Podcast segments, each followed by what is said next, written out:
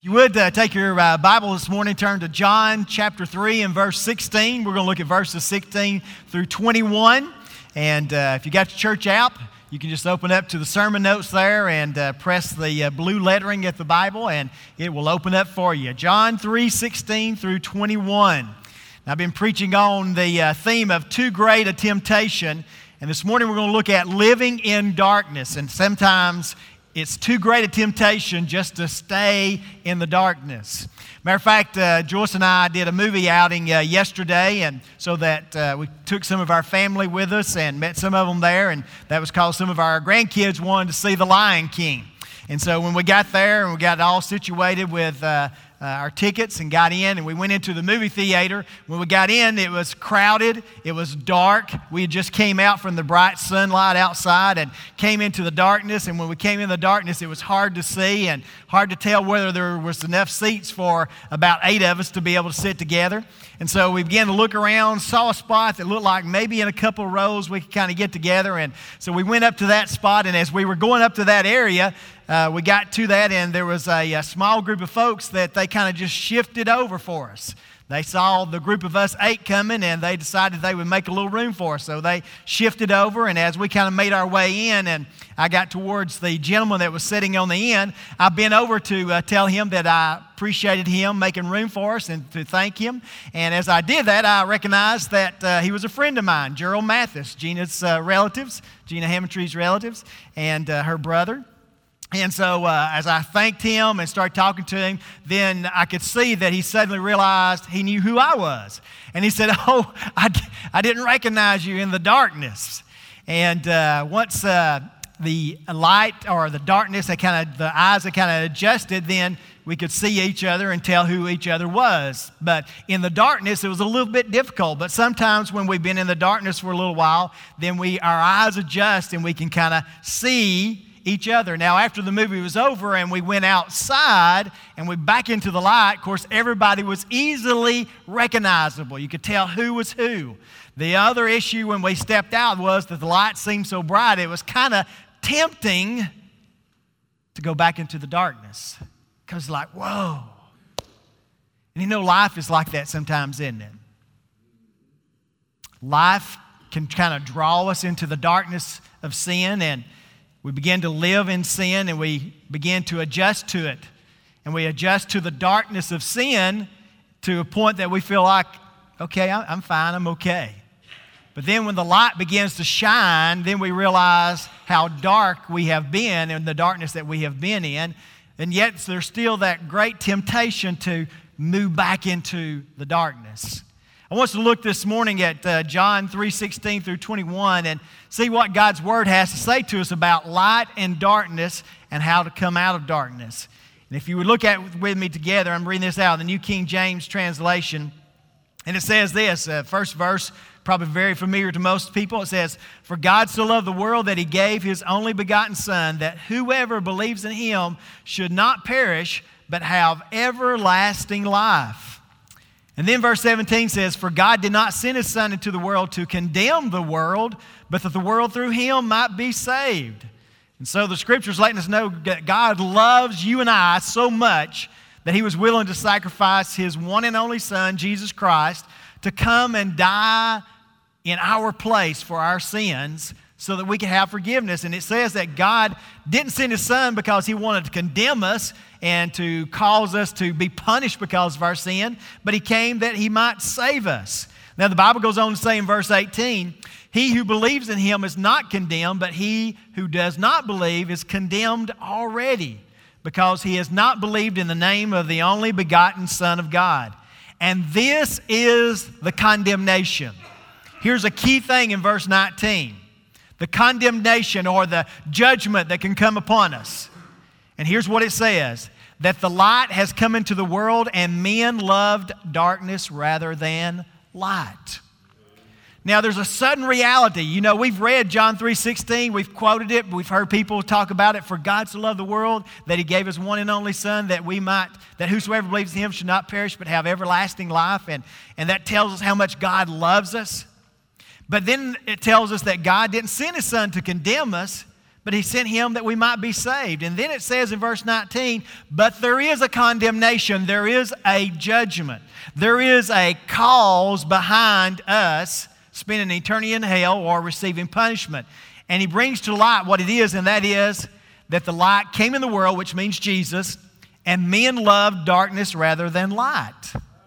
So here's the condemnation. When we fall into that great temptation of rather be in darkness than being in light.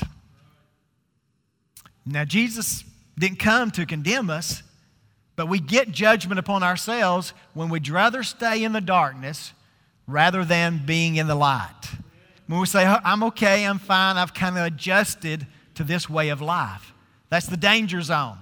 Now, the Bible goes on to say in that last part of verse 19, because their deeds are evil. Here's the reason that people love darkness better than light, and that is because there are evil deeds, there's sin in our lives, and we don't want to get rid of that, or we're kind of comfortable with those sins. We've justified those sins. We feel like we're okay, and so we'd rather stay like that. So we stay in the darkness. Now, some people kind of get into the shadows.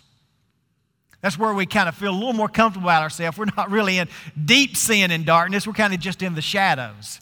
The people over here in the light can see us, and the people over here in the darkness can see us, but we're kind of in the shadows. Everything's not perfectly clear, but we're okay. It goes on to say, but for everyone who practices evil hates the light and does not come to the light, lest his deeds should be exposed. Which means whether you're living in the deep darkness or whether you're just in the shadows, light exposes deeds. Light makes things known. For everybody that wears glasses or contacts, you know that the more light you have, the easier it is to see, isn't it? Matter of fact, there's probably some men in the service today that probably it's difficult for you to drive at night. You got headlights on your vehicle, there's lights on the streets, but because there's not that bright light, it's a little more difficult to make everything out and distinguish it everything and to drive clearly. And so it becomes difficult in the darkness. And here the Bible's letting us know that light exposes everything, makes everything completely clear, makes everything visible. Then in verse 21 says, but he who does the truth comes to the light, which those people who want to live according to God's word and do what would please God, they are drawn to the light. They want to be in the light, that his deeds may be clearly seen and that they have been done in God. Now, in these scriptures that we're reading, there's really two truths that we need to learn about Jesus, and that is that God loves us so much that he sent Jesus to die for our sins so that we wouldn't live in darkness, but that we can live in light. That's the truth, that God loves us so much that he sent his son Jesus Christ to die for us. The second truth is that when God sent his son Jesus, he sent him to be the light for us so that we wouldn't have any reason to think, I'm not sure if I'm living in sin, or I'm not sure if I'm doing right or wrong. Jesus puts the light out through his word and through his Holy Spirit. He speaks to us. So God loves us, and God lights up things for us so we can see clearly. Now, as I've read through these scriptures, and I read through the various scriptures throughout the Bible, I want to give you three real truths about living in darkness and that temptation to stay in darkness. And then I want you to hear the testimony of Nick Souther as he shares with us how he realized he was living in darkness and has come to the light. And when he stepped out into the light, things became exposed, but God began to do a tremendous work. Now, the first truth that I want you to realize about living in darkness is this, and that is that when you live in darkness, it leads to a double life. It leads to a double life.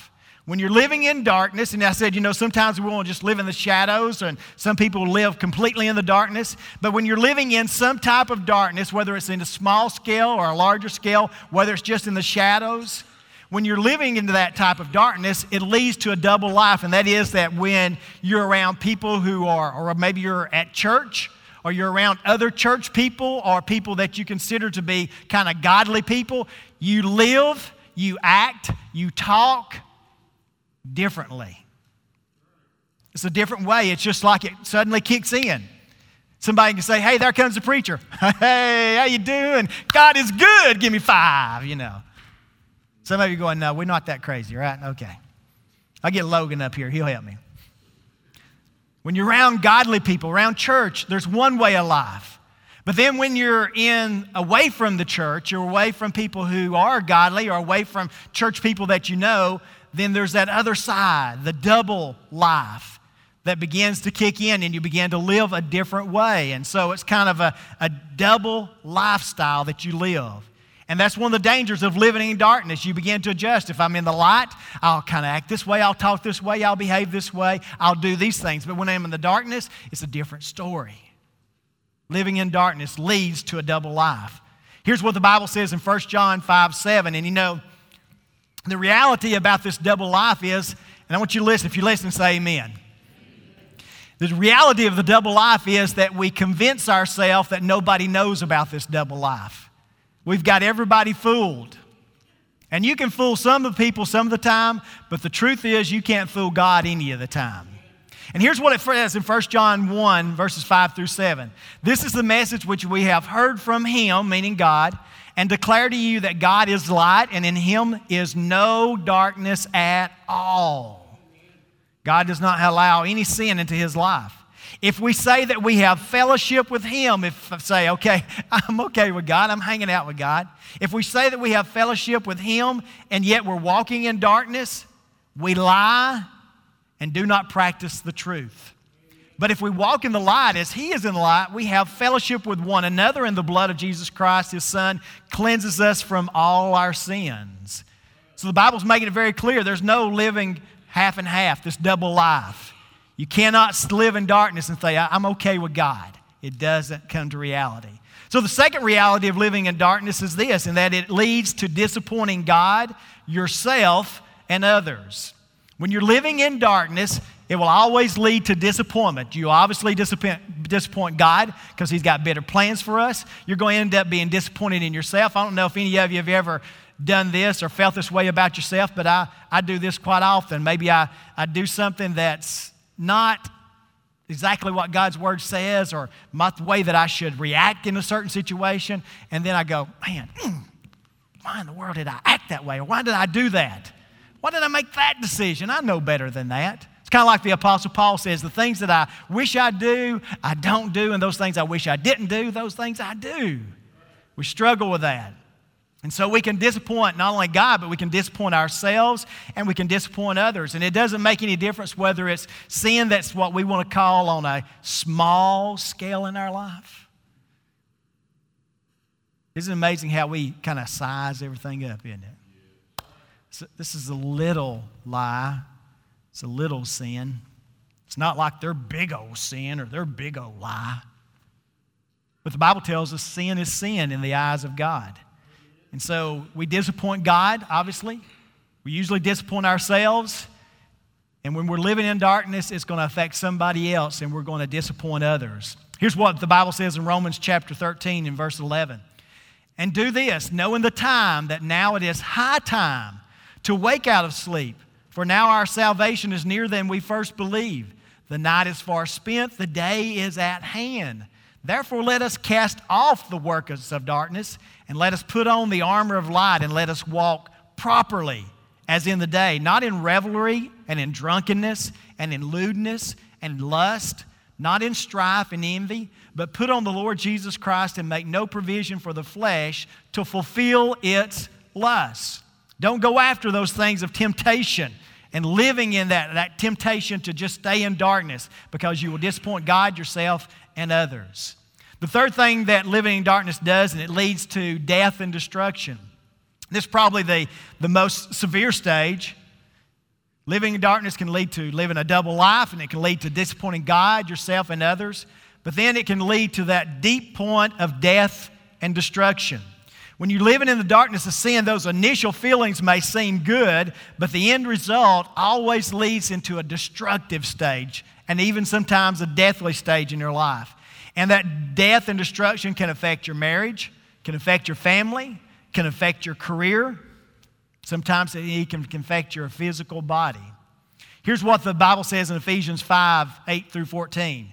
For you were once darkness, but now you are light in the Lord. Meaning, when you come to know Christ, darkness needs to be put out of your life and walk in the light of Christ.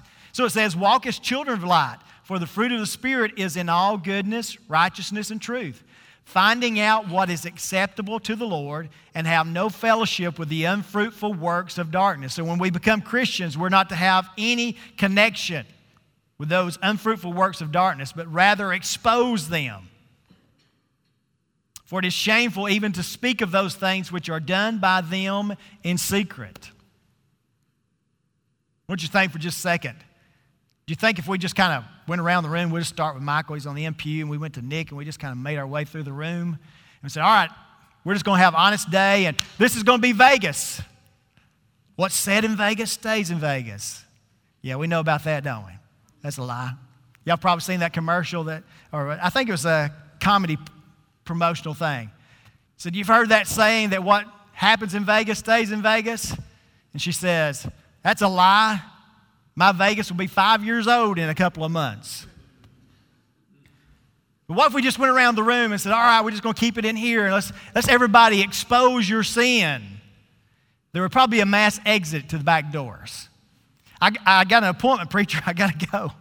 And I'm going to ask to that this morning.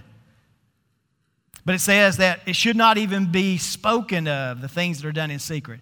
But all things that are exposed are made manifest by the light, for whatever makes manifest is light.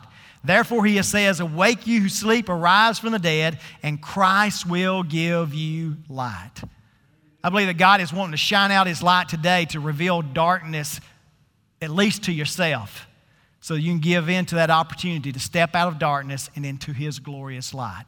Now, I want Nick Souther to come and share about his own personal testimony of how he began to realize about living in darkness and then stepping into the light and the reality of what that exposed and that how that it began to affect his life.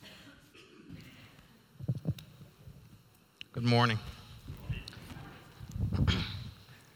I've gave my testimony quite a few times over the past few weeks, but I really... For some reason, I was a bit more nervous about this morning, but now I have this calm feeling that's come over me. He continued to talk about being double-minded. If you look in James 1:8, it says, a double-minded man is unstable in his ways. So if you look at it like you're trying to live in a double life, you're not living in one way or the other. You're walking on a tightrope. If you don't have good balance, you're going to fall off. For so long, I have three kids, but I had two with my current wife. And we come to this church in 2015. And it's embarrassing to say, and it is very shameful to say, that I don't know a majority of you here, because I chose not to. I chose not to come here. I went here for the satisfaction of my wife, because this is something that she wanted in our marriage. So, living in sin, you can, like Brett said, you can, this sin is bigger than this sin or that sin, and that's, I don't believe that that's necessarily true. I was a completely different person than I was as of the morning of June 8th. I would come to church to satisfy my family, to be that good sort of role model that I needed to be for my family and for my kids, and put on that persona in front of people, right? Sunday night, you know, I'm about to start a work week, so I need to have me 2 or 3 beers before the work week. We really need the extra money this week. We probably shouldn't pay our tithes. I'm touching some nerves. Isaiah 59:2 says that God, your face is hid from God when you're in sin. And I imagine that like I put this on my social media page, that it's almost like you're trying to talk to God, but you're underwater. You ever try to talk underwater, you can't be heard on the surface. And you're eventually going to die if you can try to talk underwater. So God tried to get my attention in February of 2017. I used to work for the sheriff's office, and when I would do my battery check every morning to make sure I had a round in the chamber, I would have to pull it back with my left hand. I noticed my left hand was getting extremely weak. So I went to the doctor, the bone doctor, Dr. Wilson. Some of you might know him. He said, Nick, I'm not trying to scare you, but I'm going to refer you to a neurologist. And I said, okay, but why? He says, I'm not diagnosing with anything, but I want her to check and see if you have ALS, a death sentence.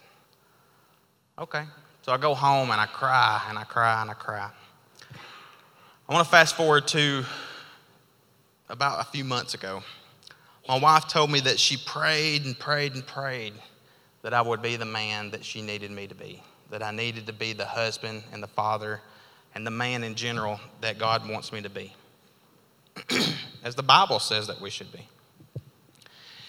She cried and she prayed that God would get my attention. And then they tell me that they think I have ALS. So that scared her to death, obviously. She's like, no, God, that's not what I meant. Don't kill him. I just wanted you to get his attention. So on my son's birthday, April the 11th, 2017, neurologists, after many dollars, that's how I look at it, and tests, they said that I did not have ALS. I just had some kind of a muscle problem in my left arm. Okay. Well, now that that's over, I'll go back to my ways. So,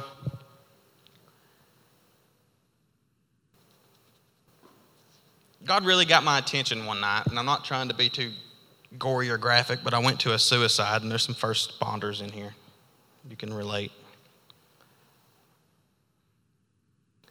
And there was religious memorabilia all over the house. I just didn't understand. She was the only person that lived there by herself. She was in her 60s. I just didn't understand. If she is a woman of God like this, why would she want to kill herself? So that kind of jarred me a little bit, and obviously I still remember that. That was a few years ago now. So I decided I was going to live that double life. I wasn't going to be the man at home that I needed to be. I wasn't going to treat my wife the way she needed to be treated. Didn't abuse her or anything like that, so don't get that confused. I just wasn't the good man that I needed to be, that God was pushing me to be. Not necessarily pushing me to be, he was just asking me to do that, and I was refusing to listen. I had my back turned to him. So I chose to live this double life, to drink, to cuss, to whatever it may be. I wasn't a bad person. I just chose not to be the good person that God wants you to be, Christ-like, if you will. I got saved when I was 12 or 13 years old. I know that for a fact without a doubt. At North Georgia Baptist Temple, I was sitting on the second pew behind, and there was a group of singers up there, and I got saved that night. But I turned my back on God, and then God finally, May of this year, grabbed me on the shoulder and turned me around. So God decided to take a lot away from me at one time that I was not appreciating, that I did not prove that I loved enough. You let sin into your life. You have the free will. We have the free will in here to go to hell if we choose to do that. We have the free will to go to heaven. That's up to every one of you. It's all in your own heart. I chose that I was going to go to heaven when I was a younger kid, but one of my first decisions as I got older was, one of my first decisions as an adult was to not be a Christian, that was for sure. It was too fun to be 18, 19, early 20s, and all of my 20s to be of the world. It's easier, it's more comfortable. It's easier to fit in. So that's how I lived. Got married, had two wonderful kids. I continued to live that life. I wasn't sleeping around. I wasn't doing anything that bad that I thought. But according to God's word and according to God, it is bad. Like I touched on earlier, and Brett said that this sin is not greater than this sin. So God got my attention last day of May of this year, and stripped everything that I had from me. Not because he wanted to get my attention necessarily. I strongly believe it was because he needed me to go through that. He needed me to see what I was about to endure over the next few weeks. To do stuff like I'm doing right now. I couldn't handle that. No, that ain't right. So that was a Friday. I attempted suicide that afternoon. I was probably about 3 or 4 seconds out from dying. And I got a phone call. I called everybody prior. They didn't know why I was calling, but I was telling them goodbye. I had me a set up. I went and got a haircut because I knew they wouldn't cut it right at the funeral. This was all set up. I was going to die on May 31st of this year. So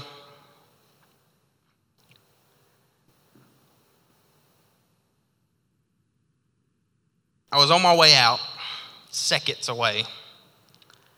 And I don't want to get into due detail on that because some of the audience that's in here.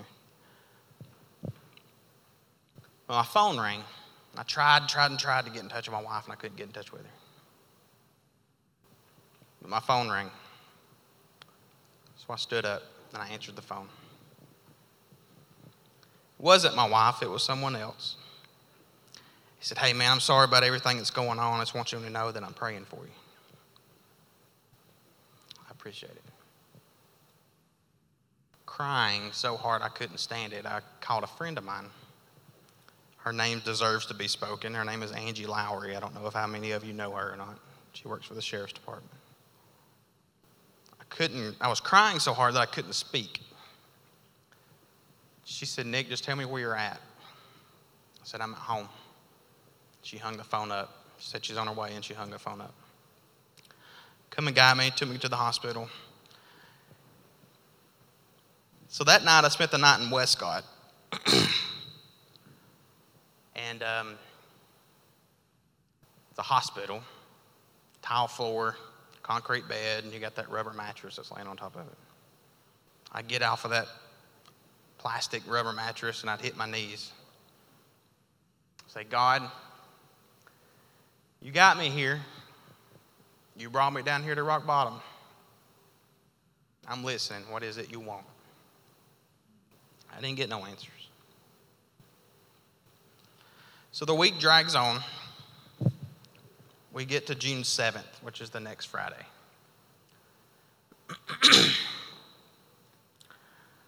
I actually go to Florida a few days prior to that. And I get home and I write a lengthy letter. This is on Friday. I'm by myself, pace the floor for a while. I just don't understand some of the things that I'm going through and why I'm going through them. I can't fathom it. Which I later realized that we're not supposed to understand what God has in store for us. We're just supposed to go. So I had a German Shepherd. She has a runner in the backyard, and you can use your imagination on what my plan was.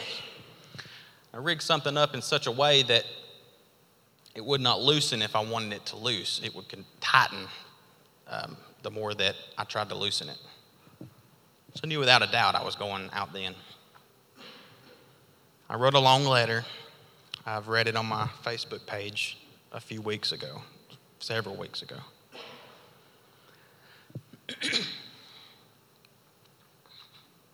So, pacing around in the backyard, getting the courage, if you want to call it that, to do it. And I hear my doorbell ring from inside my house.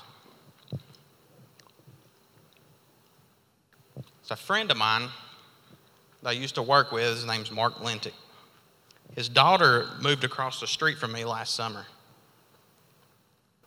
He knocked on the door, or he rang the doorbell, so I went and answered it. Obviously, I was crying. He come in and said, "Hey, we're just over here visiting Megan," his daughter. So I thought I'd come over here and check on you. Okay. So we sat down, and ironically, we talked about God for about 2 hours. Earlier that day, a friend of mine asked me to go to the Rome Braves game. My birthday's on June 5th. This is June 7th. And he asked me to go to the Rome Braves game that night. So I didn't get to go to your birthday bash. So I wanted to take you somewhere. If you'll drive down to Rome, I'll buy our tickets and our food and stuff. Okay. Knowing I wasn't going to go, that I was probably going to be at the hospital later that night in the freezer. So I'm trying not to cry, so just bear with me.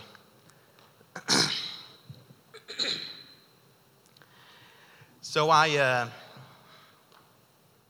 after Mark left, it hit me. Well, that's two times that I was for sure supposed to succeed on this. It's not a coincidence that I didn't. So I said, all right, I'll go to that Rome Braves game with you tonight. So I go to the Rome Braves game, come back. He lives over there behind Harmon Field, so I took him back home. And I decided I was going to go through the graveyard on my way back home. And I stopped in that middle of that graveyard. My dad's parents are buried about as far as this stage is long from my great-grandparents. There's stairs in between them. I sat down on those stairs, and I put my head between my knees, and I cried, begging God to tell me why. Why am I going through this? Why are you putting me through this? So I looked up before I left, and I noticed this statue at the top of this hill. So I went up to the statue. It's a statue of Jesus. Of course it was. So he's sitting on a throne. He's got flowers on both sides of him, and he's got his right hand extended. So I walk around in front of that statue, staring at it for a few minutes. It's, probably midnight by now. I'm in the middle of a graveyard on a Friday night. I reach up and I rub that statue's hand. You can physically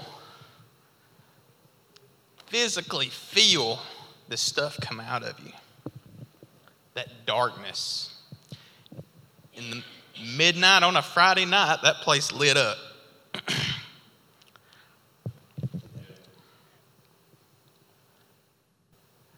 So I walked around like I am up here for probably another 30 minutes just talking to that statue, knowing it was God sitting up there listening to me.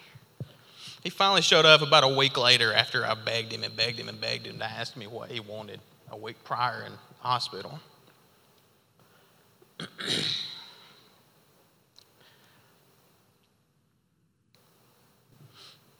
So I start making phone calls that next day, telling people what I'm feeling. That's great, man. That's awesome. Here, read this scripture, read that scripture and stuff.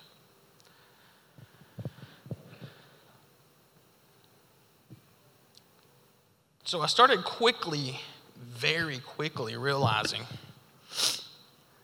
that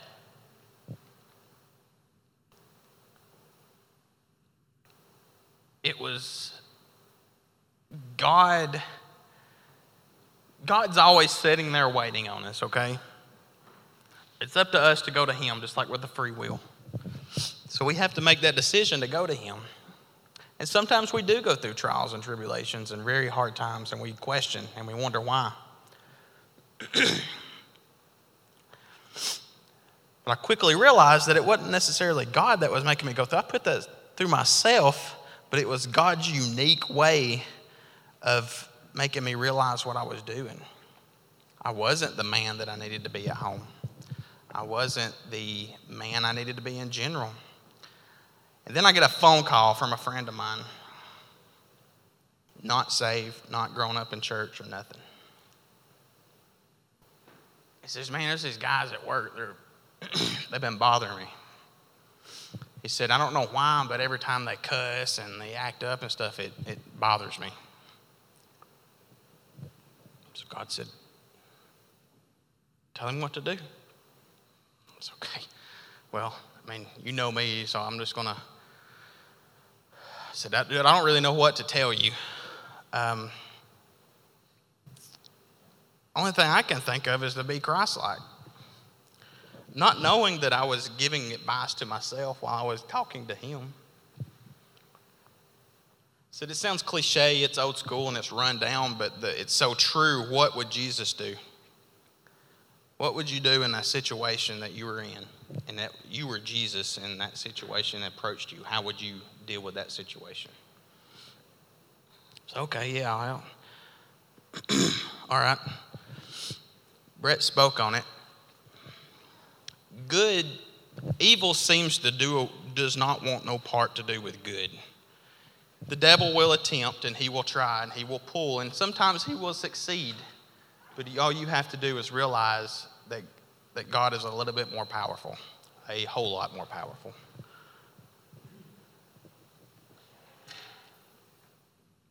So I said, be Christ-like. Be a good person. But yes, Christ would be. Obviously, you're not going to be. You're not going to be perfect. Everybody in this room is going to sin before we go to sleep tonight. It's just the way things are. We're human. Be as Christ-like as you possibly can. So then I start taking my own advice. Well,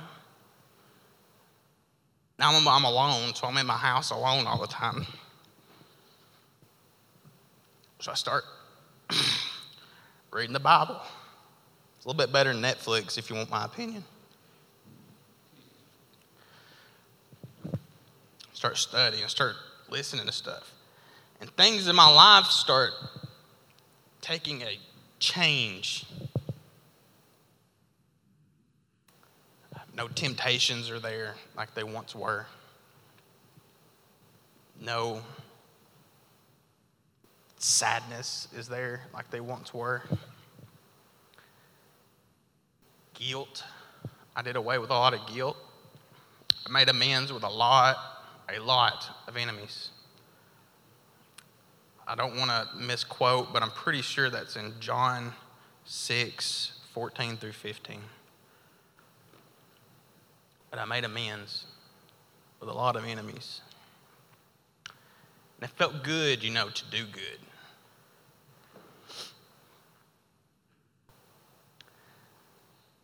It's unexplainable, and I could sit up here for a long time and try to explain it, but it's unexplainable how God can move and how God can work on somebody's life. The tough times that you might endure, the hard times that you will endure, you have to get in connection with God. Just like it says in Isaiah, He doesn't see your face if you're in sin. So if you're wanting your house built on God, do not live in sin. It's honestly as simple as that. I would come to church here, and I would, no, nothing against Michael, but I would skip the music just because that's less time I have to be here. I would make an excuse to my wife or the kids. There would be something going on with the kids, or I would use some sort of excuse. It's kind of late. If we're going out to eat today, let's not go because we want to beat that church crowd. I would come to church late, sometimes in the middle of Brett preaching, just because it was less time I had to be here. It's not what God wanted. It's not what my wife wanted, but it was what I was choosing to do with my family. So, as you just heard, God got my attention. He took a lot of things away from me. Satan attempted to take my life, but God intervened twice. And I believe that until the day that I die, that was God. So I started following God's will. I said, all right, well, obviously you know what you're doing, so I'm going to listen to you. So I made that video pretty much of everything I've just said. I put it on Facebook. Within 3 or 4 days, I've got 62, I think, just on Facebook Messenger, people that reached out to me, people that have shared their stories with me, that told me that it was encouraging to them. I'm not glorifying myself at all. I just want you to understand that when you listen to God, that you will be rewarded. If you read the entire chapter of Psalms 30, you'll see what I'm talking about.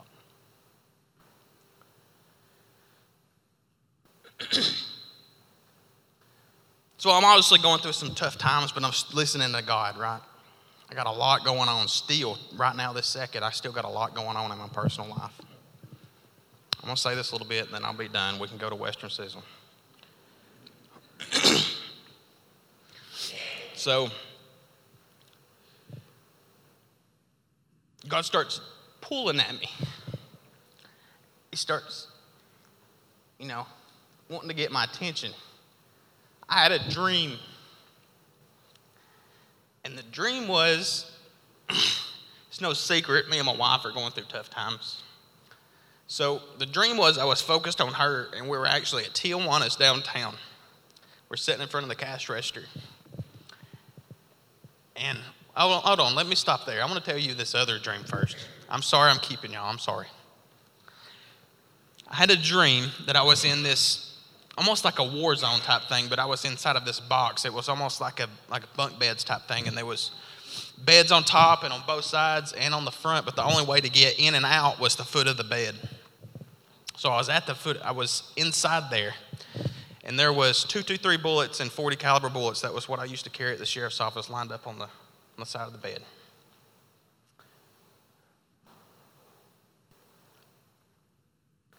There was this woman that was in there, had long hair, wanted to fight me, physically fight me. Seeing that there was no other way out but the foot of the bed, I start fighting that person. And I get on top of it, and I put my good moves on them and stuff, and I'm winning, right? And that demon would turn into my wife. It was a demon. I don't care what anybody in here thinks. I know what I've seen. So I'd get off of it and let it go. I don't want to hurt you. It would laugh. Shiny, shiny black teeth. Shiny black teeth, I remember. And it'd laugh in my face and say, "You will not beat me." And I remember it tried to bite my nose. And I don't know if that was just the end of the dream or when I woke up or that, whenever that was. But that was the end of that much that I can remember. So about a week later or so, I have this other dream that I'm at Tijuana's and I'm arguing with my wife. And there's this, my kid keeps pulling on my shorts. It's just, anybody that has kids in here, young kids, they almost get aggravating sometimes. That's what was happening. I was like, I have to finish this conversation. You're going to have to quit. They're wanting something out of the quarter machines over to the side. So finally, I stop the conversation with her, and I go and help them. What I learned from that dream the next day was it was God telling me, stop being so focused on something else that I can fix and repair. Be focused on what I need you to do. It's okay. So I had the church. I had the key to my dad's church for when I worked patrol. In the middle of the night, I'd go in there and use the restroom and whatnot. So I kept that key. So I went in there late one Tuesday night, probably 10:30.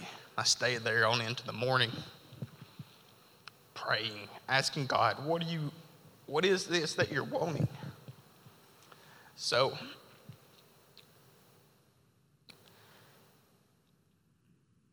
my parents at my dad's church, they'll have a little fellowship meeting kind of thing on Friday nights.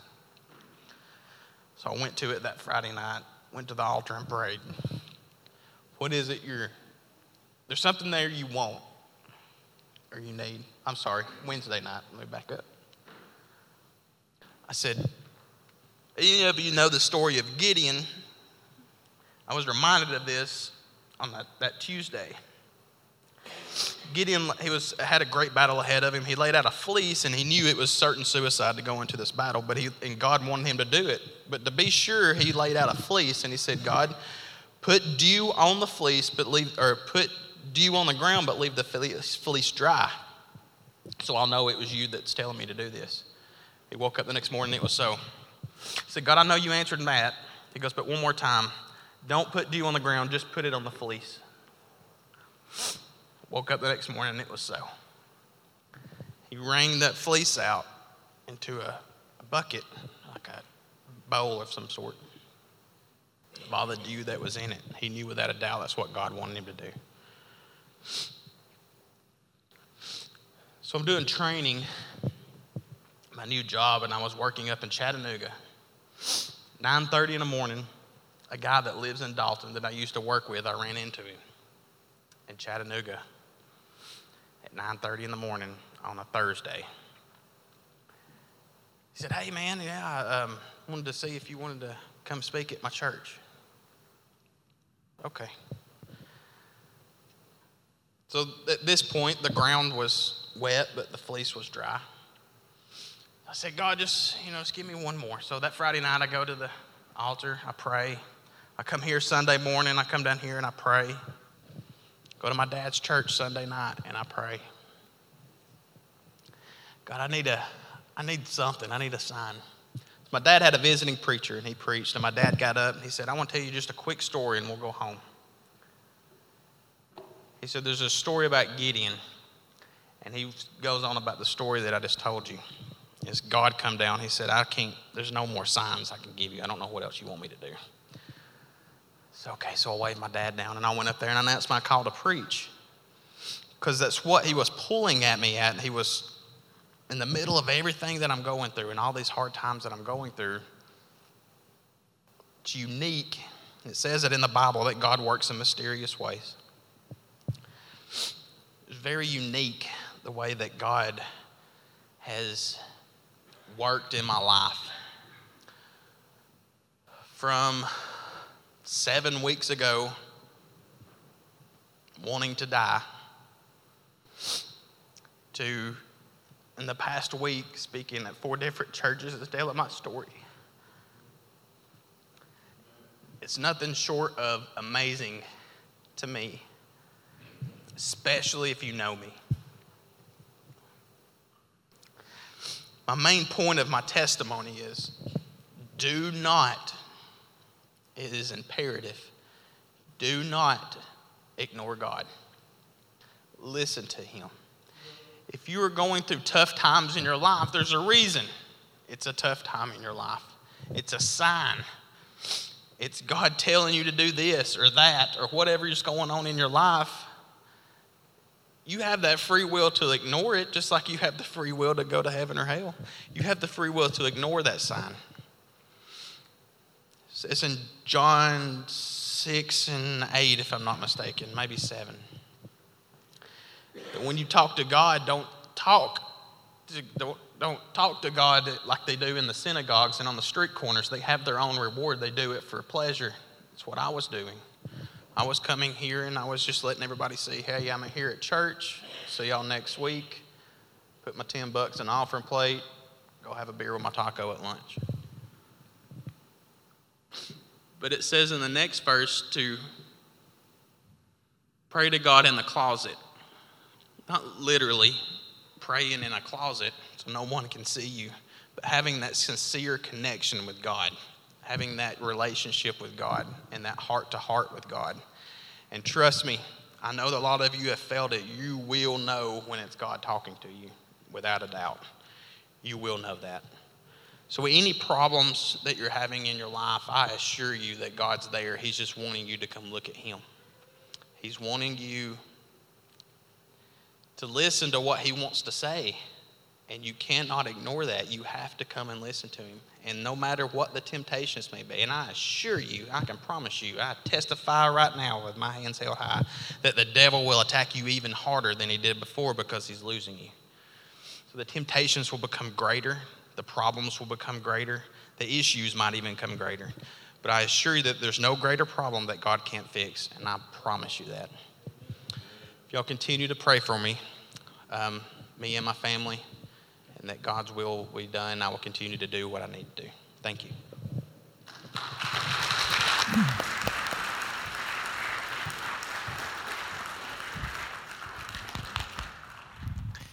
If you would, bow your heads and close your eyes as they are getting an invitation song ready. And if God has spoken to you in some area of your life, that maybe there's a little shadow of darkness in your life, or maybe you got some deep, dark things that you definitely don't want exposed in light, but you need to acknowledge that to God. You need to get things straight. You need to get things on the right path.